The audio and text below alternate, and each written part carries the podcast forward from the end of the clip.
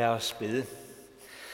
Fader vor, du som er i himlen, men som alligevel ikke er langt fra en eneste af os. Tak fordi vi må kalde dig vor far, ligesom din kære søn Jesus gør. Nu beder vi dig, at du vil lade os se lidt af den store kærlighed, du har vist os, at vi må kaldes Guds børn, og vi er det. Amen. Gud er vores far. Sådan lærer Jesus sine disciple at sige, når de beder, vor far, du som er i himlene.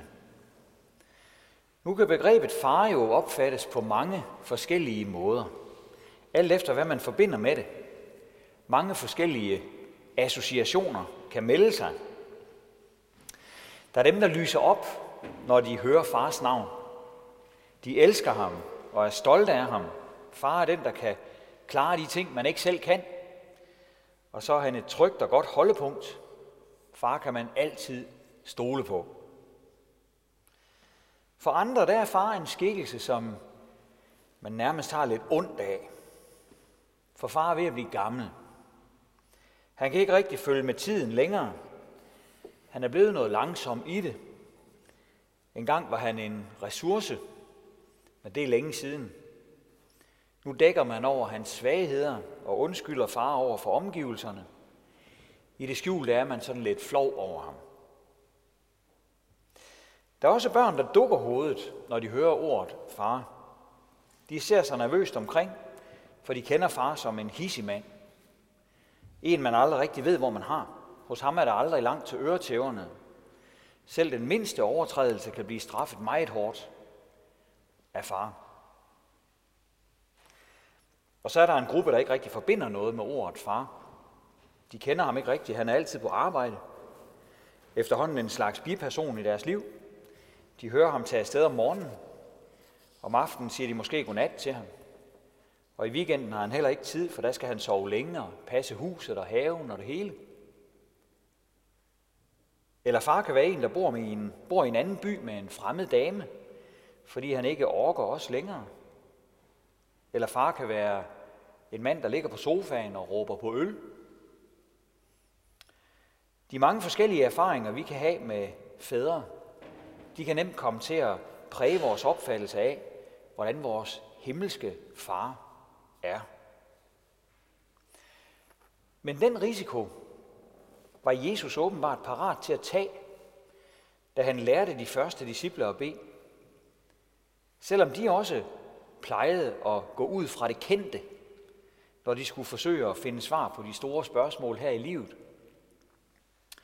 Og det kunne måske godt ligne et pædagogisk selvmål af dimensioner, at han bruger sådan en vending, hvor far. Og et selvmål ville det også have været, hvis ikke Bibelen fylder så meget indhold i Guds fadertitel. Sagen er, at når vi taler fortroligt med Gud, så er vores store udfordring ikke at ligesom stykke et gudsbillede sammen af vores øh, jordiske fædres succeser eller fiaskoer. Det er ikke det, der er opgaven. Vi skal ikke skabe Gud i vores eget billede eller i vores forskellige fædres billeder. I stedet så skal vi lytte til, hvad Gud siger om sig selv, og så stole på det. Og han siger meget om sig selv i Bibelen der viser han, hvordan hans væsen er. Og i den forbindelse, der giver han os også nogle overraskelser. For eksempel får vi at vide, at Gud har været fader fra evighed af. Længe før nogen her på jorden var det. Apostlen Paulus skriver om det i Efeserbrevet kapitel 3, i en passage, der også er meget smuk, synes jeg. Derfor bøjer jeg mine knæ for faderen, efter hvem hvert fædrene hus i himlene og på jorden har navn, og beder om, at han i sin herlighedsrigdom med kraft vil give jer styrke sit indre menneske ved hans ånd, at Kristus ved troen må bo i jeres hjerter. Og videre, ham som formår med sin kraft, der virker i os, at gøre langt ud over alt, hvad vi beder om eller forstår. Ham være ære i Kristus Jesus, i kirken og i Kristus Jesus, i alle slægtled, i evighedernes evighed. Amen. Der var engang en berømt filosof, der hed Feuerbach. Feuerbach han sagde, at mennesket skaber noget, de kalder Gud, ud fra deres egne forestillinger. Det, som mennesker ikke selv magter, det forestiller de sig, at der er en Gud, der magter. En Gud, der kan et sted derude. Men her får vi altså det stik modsatte at vide. Det er Gud, der er ophavet til alt. Gud er ikke skabt af vores forestillinger. Gud eksisterer før os, og behøver i og for sig slet ikke os for at eksistere. Han er den oprindelige og egentlige far med stort F. Derfor viser alle familier tilbage til ham. Derfor er alle familier i himlen og på jorden, som vi læste, kun en afglans af hans faderskab og fadersind. Vi kan sige med et billede, at Gud fader er som øh, det dyrebare originalmaleri. Vi mennesker, vores familier, er derimod en slags efterligninger, kan vi sige, kopier, der kun er en svag afglans af alt det, der karakteriserer Gud som den første og største far. Og det er på den baggrund, Paulus beder for de kristne. For når det er sådan, så giver det også mening at bøje sine knæ for vores far i himlen. Når Gud er den bedste og mægtigste og kærligste far, så giver det mening at bede til ham. Og når han er den perfekte og almægtige, som har så stor rigdom at dele ud af, så giver det frimodighed til at bede til ham. Og fordi Gud er den ideelle far, den himmelske far, så har vi et trygt grundlag for at stole på, at vores bøn bliver hørt. Og ikke nok med det. Gud formår at gøre langt ud over, hvad vi beder om eller formår, skriver Paulus. Når et barn beder sine forældre om noget, så kan det godt være uden forbindelse med virkeligheden. Men tit kan det også være en overraskelse for et barn, hvor meget forældrene er i stand til at ændre. Forældrene havde en løsning i ærmet, som barnet overhovedet ikke var klar over fandtes. Nogle gange i form af øh, redskaber eller midler eller øh, muligheder, som barnet ikke har kendt til. Andre gange bare ved at, at holde barnet i hånden. Og så er alt forandret. Sådan er det også at være barn af Gud. Som Guds børn, der må vi operere med, at han kan gøre langt ud over, hvad vi beder om eller forstår, som der stod. Hvor har vi bare brug for at vide det i en verden, der er så usikker som vores? Hvor har vi brug for at vide, at Gud kan gøre langt ud over, hvad vi beder om eller forstår? Ingen af os aner, hvad der kan ske. Men det er vores kristne tro, at vores far i himlen vil være hos os. Og hos ham er der altid udfrielse. Det står der i vores Bibel. Hos Gud er der altid udfrielse. Tænk, at vi må have lov til at være hans børn. Midt i det alt sammen. Gad vide, om vi lever i bevidstheden om det egentlig. Søren Kierkegaard, vores øh, berømte ja, teolog og filosof for mange år siden, han skriver et sted, er der noget, man i disse tider har glemt, så er det at forundre sig. Det højeste forkyndes. Det vidunderligste. Men der er ingen, som forundrer sig. Det forkyndes, at der er søndernes forladelse. Men ingen siger, det er umuligt. Altså, det, det burde der være nogen, der sagde, det er umuligt. Det kan ikke passe. Jeg synes, han har fat i noget. Jeg må indrømme, at sådan en lidt sløv vanetænkning, den kan jeg også godt genkende lidt af. De store sandheder i vores tro bliver nok samtidig lige lovligt selvfølgelige for mig. Søndernes forladelse, eller det der med, at vi er børn af Gud, det kan godt øh, blive sådan lidt, lidt gammelkendt for en. Sådan lidt noget baggrundsstof, som man har hørt så tit. Man har holdt op med at undre sig over det. Sådan er det jo bare. Der var engang en jordmor, øh, som ved en eller anden fest blev spurgt, hvad hun arbejdede med. Og jeg ikke kunne glemme det svar, hun gav.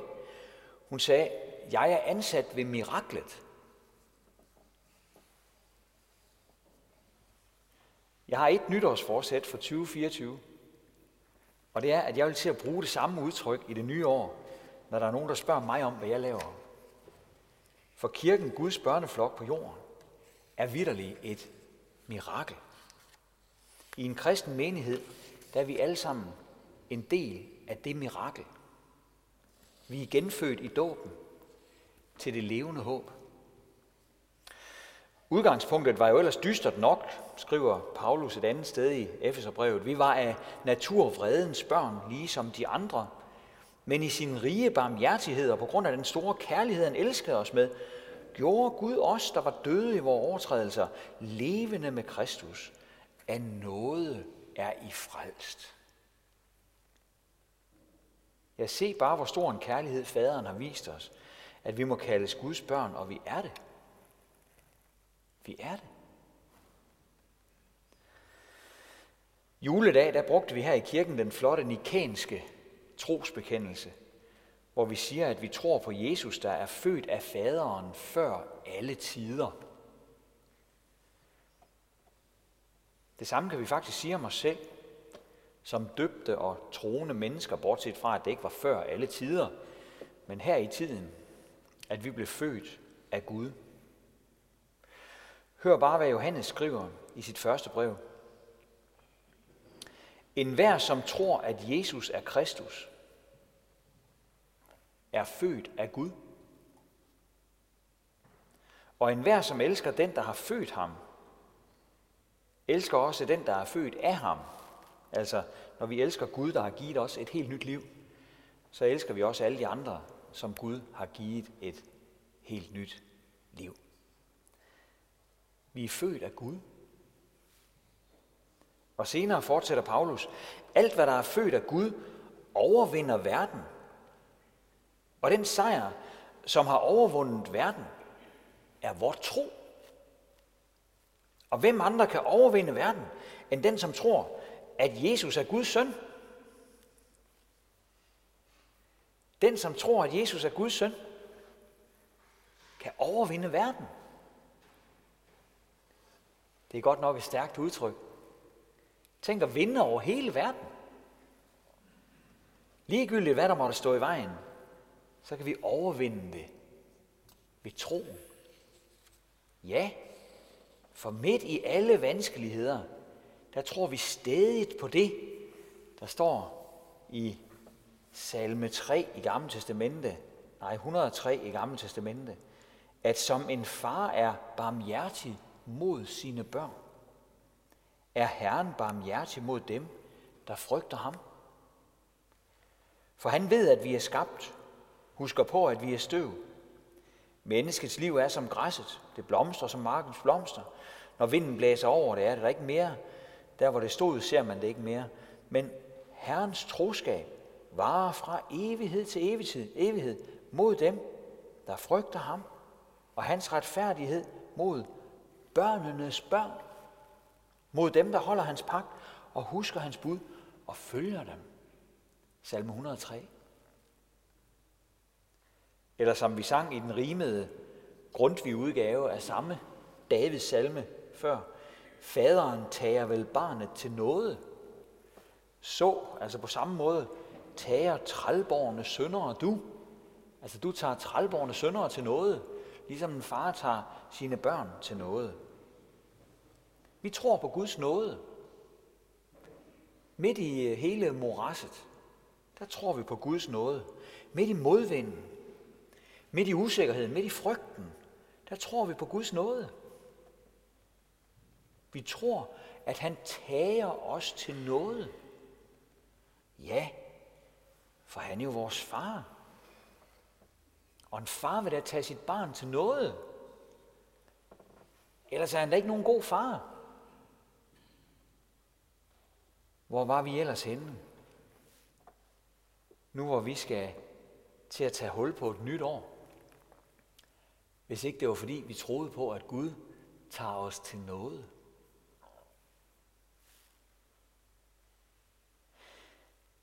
Hvis vi har holdt øjne og ører åbne, og hjerterne med, så tror jeg også, at vi vil kunne huske, at sådan har det været. Tit var det på vanskelighedernes ørkenvandring, at Gud viste os sin nåde og godhed. Midt i alt det svære. Forældre til helt små børn må ofte være meget tålmodige. Tænk på øh, kolikbørn, ørebørn, børn, der ikke vil sove, børn med mareridt, syge børn, utålmodige børn. Gud er også tålmodig med sine børn. Moses siger til jøderne i 5. Mosebog, i ørkenen så du, hvordan Herren din Gud bar dig. Som en mand bærer sin søn hele den vej I vandrede, lige til I kom til stedet her.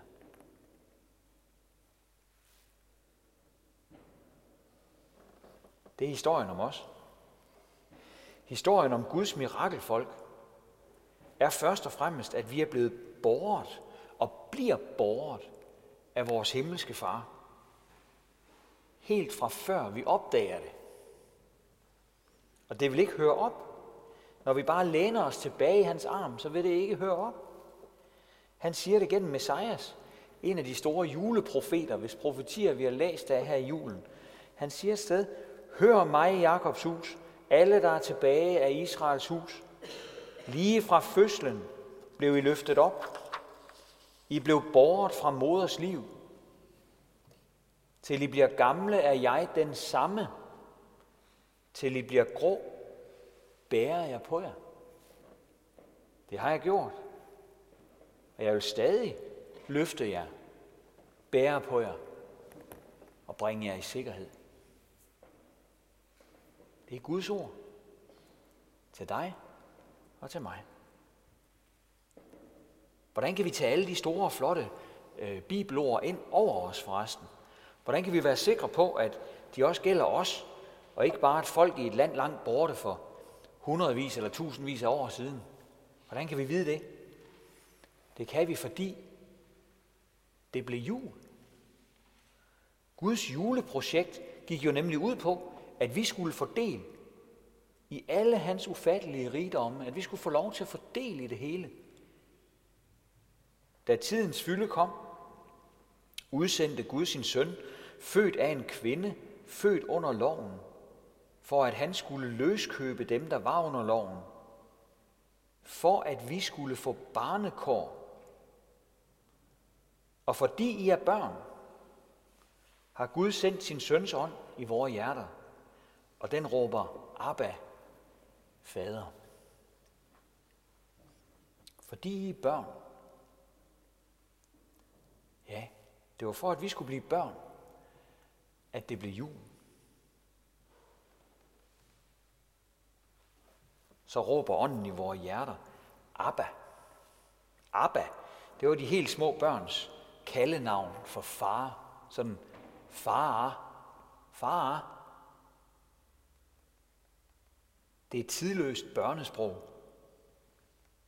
Abba, papa, baba, hvad det hedder på de forskellige sprog. Den lyd går igen på mange sprog. Den er international. Og det er pointen. Jesus er den, der har vundet børnevilkår til os, som han deler ud af. Verden over. Med sit offer på Golgata og med sin sejr påskemorgen, der har han sikret alle kristne virkelige børnerettigheder hos Gud. På grund af ham må vi tale fortroligt og enkelt med ham, som kun børn må tale med deres far. For på grund af Jesus er Gud Fader den Almægtige blevet vores far fader vor i egen person. Ære være faderen og sønnen og helligånden, som det var i begyndelsen, så også nu og altid og i al evighed. Amen. Og lad os rejse os og med apostlen tilønske hinanden, hvor Herres Jesu Kristi nåde, Guds vor Fars kærlighed og Helligåndens fællesskab være med os alle. Amen. Og vi synger nummer 304.